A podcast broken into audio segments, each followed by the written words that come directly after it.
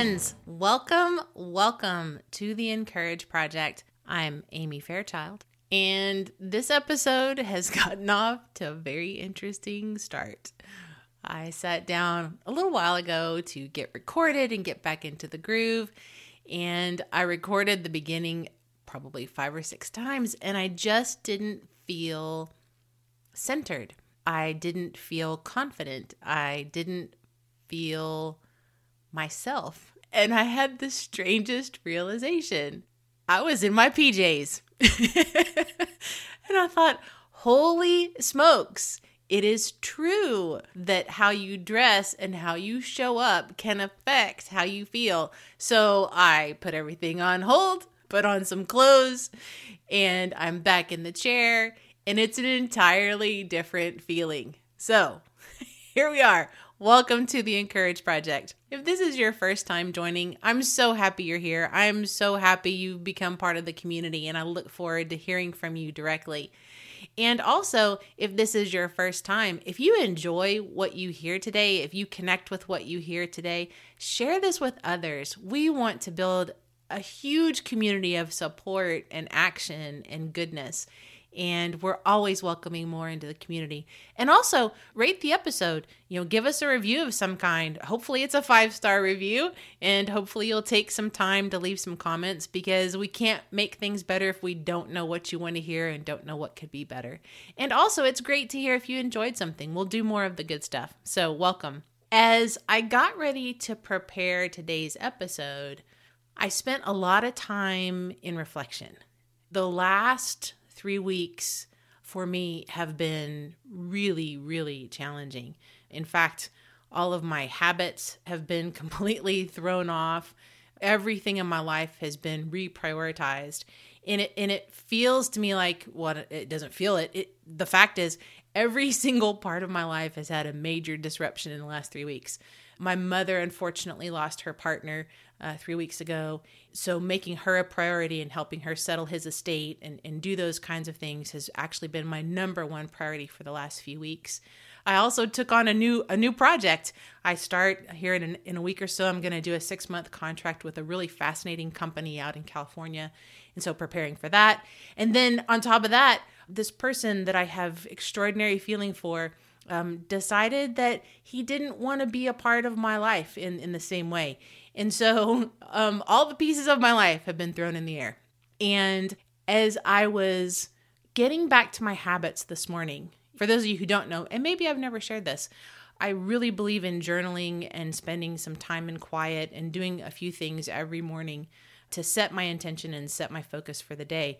And I learned those habits from a great book uh, by Hal Elrod called The Miracle Morning. And I'll, I'll make a note of that in the show notes. But I had developed these really great habits. I'd sit down in the morning and journal and, and do some things. And so my morning normally looks like I get up super early. Uh, I make a little coffee or tea or hot water with lemon or something, and I sit down at what I at what I call my perch, which is a, a bar stool in the corner of my kitchen on in the counter or near the counter, and I do several things. I spend some quiet time in reflection. I write in my gratitude journal. So I have a, a, specific journal for gratitude where every day I write down at least five things for which I'm grateful.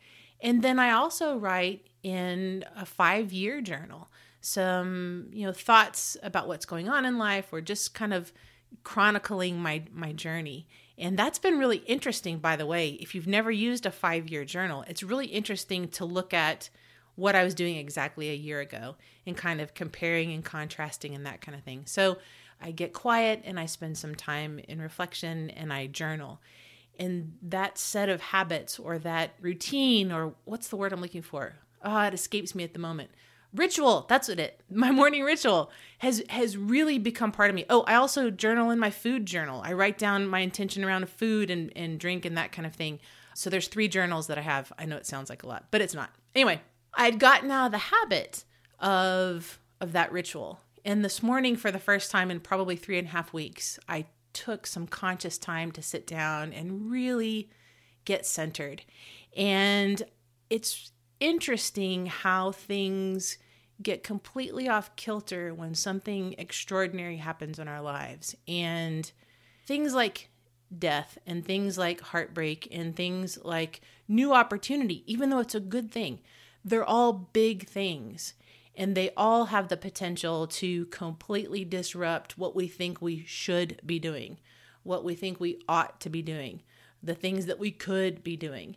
And what I realized this morning is that for me, it's very easy to beat myself up over my my food habits falling to the wayside over the last 3 weeks or my my morning ritual falling to the wayside or some of the habits that I really hold dear falling falling to the wayside. It's very easy for me to fall into the trap of, "Oh my gosh, Amy, you're such a schmo. You know, how did you let that happen? How did you gain 6 pounds and how what why is that going on?" and, and to beat myself up. And this morning it was different. And I attribute it being different to having spent a lot of time and energy into really building strong habits and strong sense of self-worth, self-worth compared to what it used to be. And what I mean by that is I sat down and thought about all the disruption of the last 3 weeks and all the things that I didn't do that I should have, and I'm putting that in air quotes. Things like I intended to do 3 episodes in the last 3 weeks and I did one I intended to do actually four or five more social posts than I actually cranked out. I intended to lose a little bit of weight. I intended to do an additional request to a company to do some work for them. All these things. And frankly, what I learned is that while there are things that my brain says I should have done, the things that I actually did are the things that my body really needed to do. For example, prioritizing my mother and her needs above everything else for the last 3 weeks feels good in my soul. It's it's it it is what I wanted to do. It also brought me to a place of practicing some things or becoming aware of practicing some things that oftentimes I forget about when life is kind of on autopilot. For example, the practice of gratitude. While I didn't actually write very much in the last three weeks, I know and I reflected upon how grateful every single day I was to be able to have the time and the resources to invest in my mom and supporting her and her partner's family through this really difficult time. Gratitude for having a car that could take me two hours to the hospital several days in a row, back and forth, taking my mom and, and her partner's daughter to the hospital and those kinds of things. Gratitude for having resources in the in the way of friends who sent me beautiful flowers and words of encouragement throughout this whole process. Gratitude was something that got me through the last few weeks. Spending time in quiet.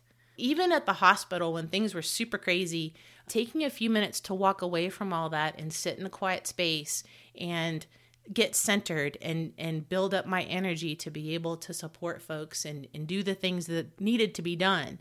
I'm really grateful and aware of that. And i think the other thing that i became really aware of over the last few weeks was what i would call conscious appreciation taking explicit time and energy and effort and letting people know that i appreciate the things that they were doing to support us even though I went through kind of a, a, heartbreak in addition to all the things going on, letting that person know I appreciate your candor, I appreciate you being honest, and I appreciate you thinking enough of me to to be those things. Having awareness was something I was very grateful for this morning. I think the other thing I was grateful for as I was writing this morning was having enough awareness and experience and consciousness to give myself and other people grace during this really challenging time understanding and showing up from a space that says, I get that this is hard and everyone handles hard in different ways, and making the conscious choice to assume positive intent from people rather than assuming, hey, these people are being assholes. it's very easy when things are hard to assume that everybody's an asshole, and that's just not the case. People handle things differently and people show up differently and they do the best they can with what they have. And I choose to believe that in interacting with people. And further, giving myself grace. Like I said, it's so easy for me to beat myself up over all the things I should have done or could have done even better or what have you over the last few weeks. but allowing myself the grace to say, hey, you know, I made a conscious choice to prioritize some things differently than I might normally have prioritized them. Did I completely blow up my human project of the Encourage Project? Nope. Did it take a little bit of a detour and slow down a wee bit? Sure. And it's okay. It is okay. In sharing all of this with you, I'm not even going to lie and tell you that it was easy. It wasn't easy. It, it, was not easy at all. In fact, I think I've experienced the broadest spectrum of emotion over the last few weeks than I've experienced in a really, a really long time. You know, I've experienced frustration, I've experienced anger, uh, and I don't experience that often, but I've experienced some recently. I've certainly experienced overwhelm. My poor mom. One night, I'm just like, Mom, I can't do it. I need some time, and just give me a little time and I'll come back better than ever. Uh, I've experienced overwhelm. I've experienced loneliness. You know, when you go through difficult things, or at least when I go through difficult things, it can feel very lonely because I tend to pile on myself. I tend to to take on more than I than I likely should. I tend not to rely on the people who really care about me when they offer those branches of support. And that's my own doing. That's my own doing. And it can feel very lonely. But I'm also aware and grateful for there are moments in the last few weeks where I really let people show up for me. You know, a friend and I were talking one evening, and I, I think we were talking about beer. we, were, either talking about beer or we were talking about uh, roasting marshmallows and how I really like them crispy and brown and gooey, and I give them time to get that way. Anyway, whatever we were talking about, it was something completely innocuous. I just started crying. The tears kind of leaked out a little bit, and then it was into a full on ugly cry. He knew why, because I said, you know, this has been building up for these last weeks, and I'm sure it's going to happen at some. And it did, talking about beers and marshmallows, I think. And he was just there. And that's all I needed. But the cry was good, and it released the energy and allowed me to focus again and, and move on. I want to encourage you life is never perfect. It's never going to be, and I wouldn't want it to be. What it can be, however, is a progression in growth. Each experience gives us more tools and more breadth and more compassion and more insight to handle the next thing that much more gracefully. I know it can feel ugly, and particularly with everything going on in the world these days, right? That's just another dynamic that none of us asked for it can make things that much more difficult. And I want to encourage you today if you are in that place where it feels like every single part of your life is blown up in some way, I get it. I do get it. And there are people who have experienced similar things, and that is not to diminish how you feel. The exact opposite. It is meant to say to you that there are people likely who understand if you give them the opportunity to do so. You know, I have found when I give people the opportunity to support me and love on me, they show up in really, really big ways. And I'm so grateful for that. Being a part of the Encourage Project community is something that can help help with that as well. I've gotten some really lovely notes in the last few days about people who have shared with me that that they see me as an expander for them. Holy smokes, what an incredible compliment that is it just gives me that much more fuel and encouragement frankly for for myself to keep doing what I'm doing and keep doing what we're sharing in the community. I wanted to share with you today that no matter where you are in your project, no matter how you're feeling about it, no matter that it feels like it could be blowing up all over the place, it's okay. And give yourself grace.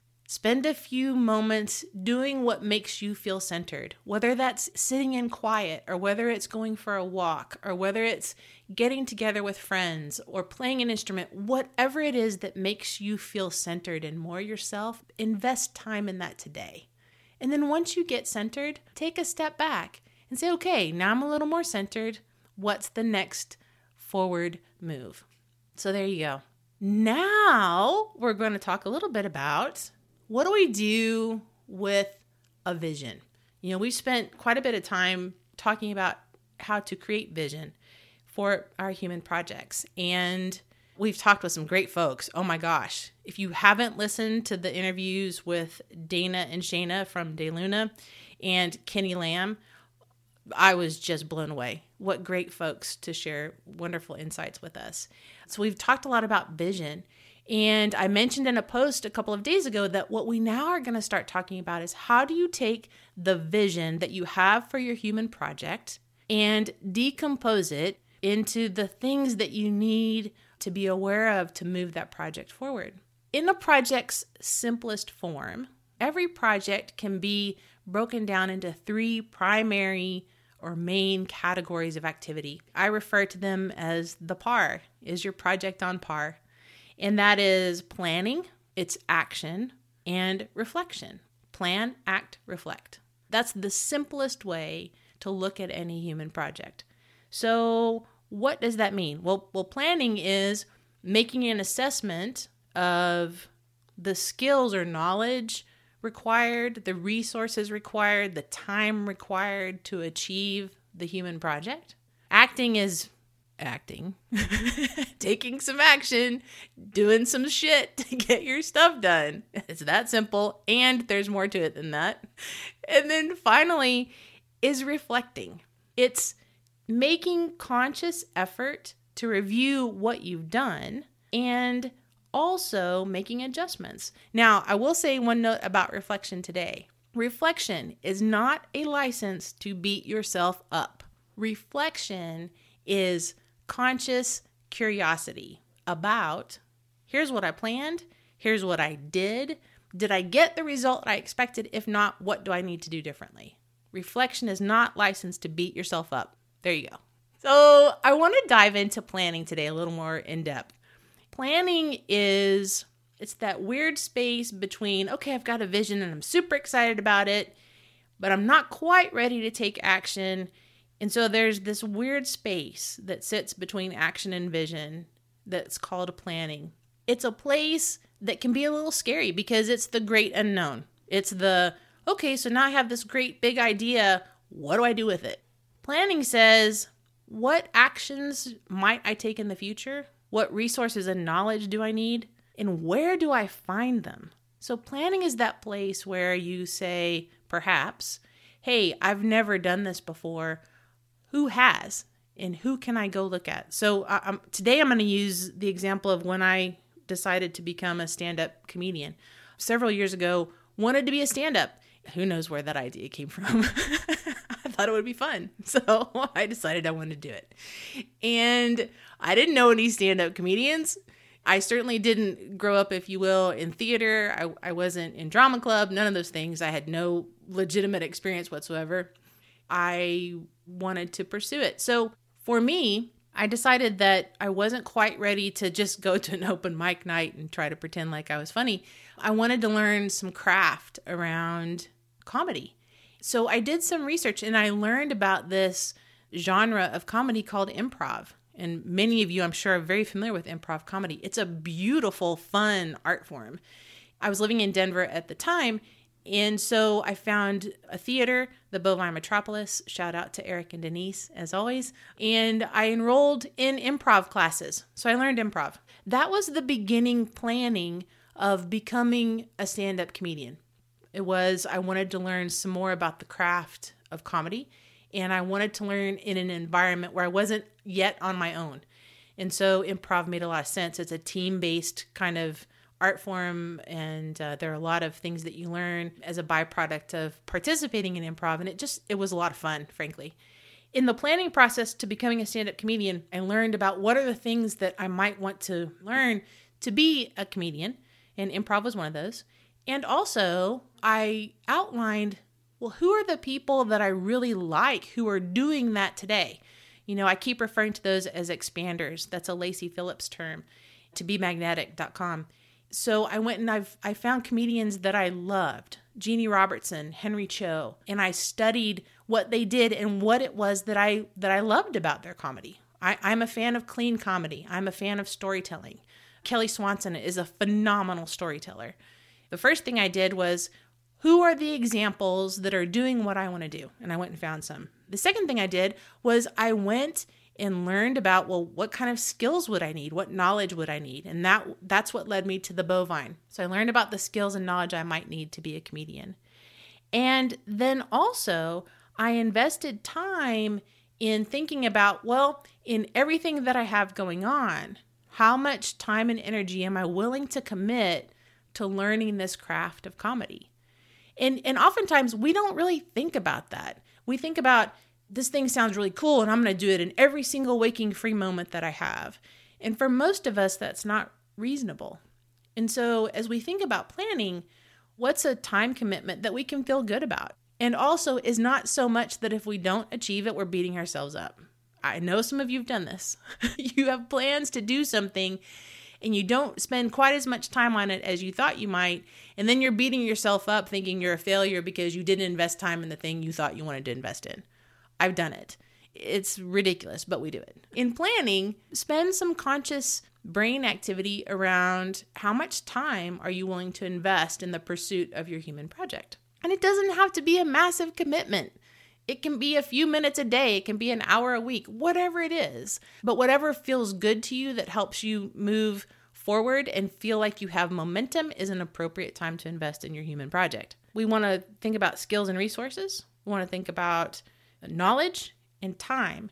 And the other thing we want to think about in planning is risk.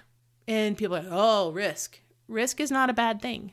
Risk is a tool that helps us stay on track. And what I mean by taking a risk assessment is what happens if I do this? What happens if I don't do it? What happens if I don't have enough money? What happens if I like it and it really takes off? It's just going through a process of asking some questions about what could happen as you pursue this so that you're a little more prepared as things come up. Now, do you have to do this kind of what if analysis when you start a project? No, you don't. I have just found that most people feel more comfortable if they spend a little time doing that so that when things come up, they know how to react or they know how to adjust. Planning involves looking at who's doing it and, and is there someone I might want to emulate? What skills and knowledge do I need in order to achieve this project? What resources do I need? Do I need a teacher? Do I need a mentor? Do I need money? Do I need time? And, and how much time do I need? And playing a little bit of the what if. What if it goes well? And what if something goes wrong? And how will I handle it? Now, there's always a challenge in the planning phase for people, and that is experiencing analysis paralysis. It is absolutely possible to spend way huge amounts of time planning such that a person can talk themselves out of doing a project. It happens all the time. And I want to encourage you to dodge the analysis paralysis by simply doing what makes sense to get you to the next step. And what I mean by that is you don't necessarily have to know every single step of how to complete your project in order to get moving. For example, when I decided I wanted to be a comedian, all I knew was I wanted to be a comedian. I had some people that I was that I followed and I was really interested in and intrigued by and who I wanted to emulate. I knew that a path, not the path, but a path to get there was to pursue improv and I signed up for a class.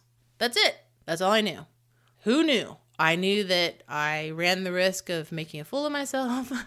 and I also knew I ran the risk of having a whole lot of fun. I didn't have all the answers in order to start my action plan. And that's my point. Do not become paralyzed. Get enough information that you feel confident to take the initial step. So, today, what actions can you take to move your human project forward? You've got your vision you have that that future state picture as clear as you can at the moment. Maybe your action is you want to go find expanders. Maybe your action is you want to watch a video or listen to a podcast or go to a seminar to get more information about your future project. What action can you take to begin the planning process? And then, what reflections do you have? What curiosity can you explore around the things that you've done so far that might help you move your project forward? You have experiences and you have lessons learned and you have insights and you have courage that you didn't have before that I promise you will help you in the in the human project that you're undertaking. Take some time in reflection and see what you've already got that can help you move that forward. And then lastly, share some ahas, oh no's, and yippies. Kind of like I did at the beginning of this episode. You know, my ahas were many over the last few weeks.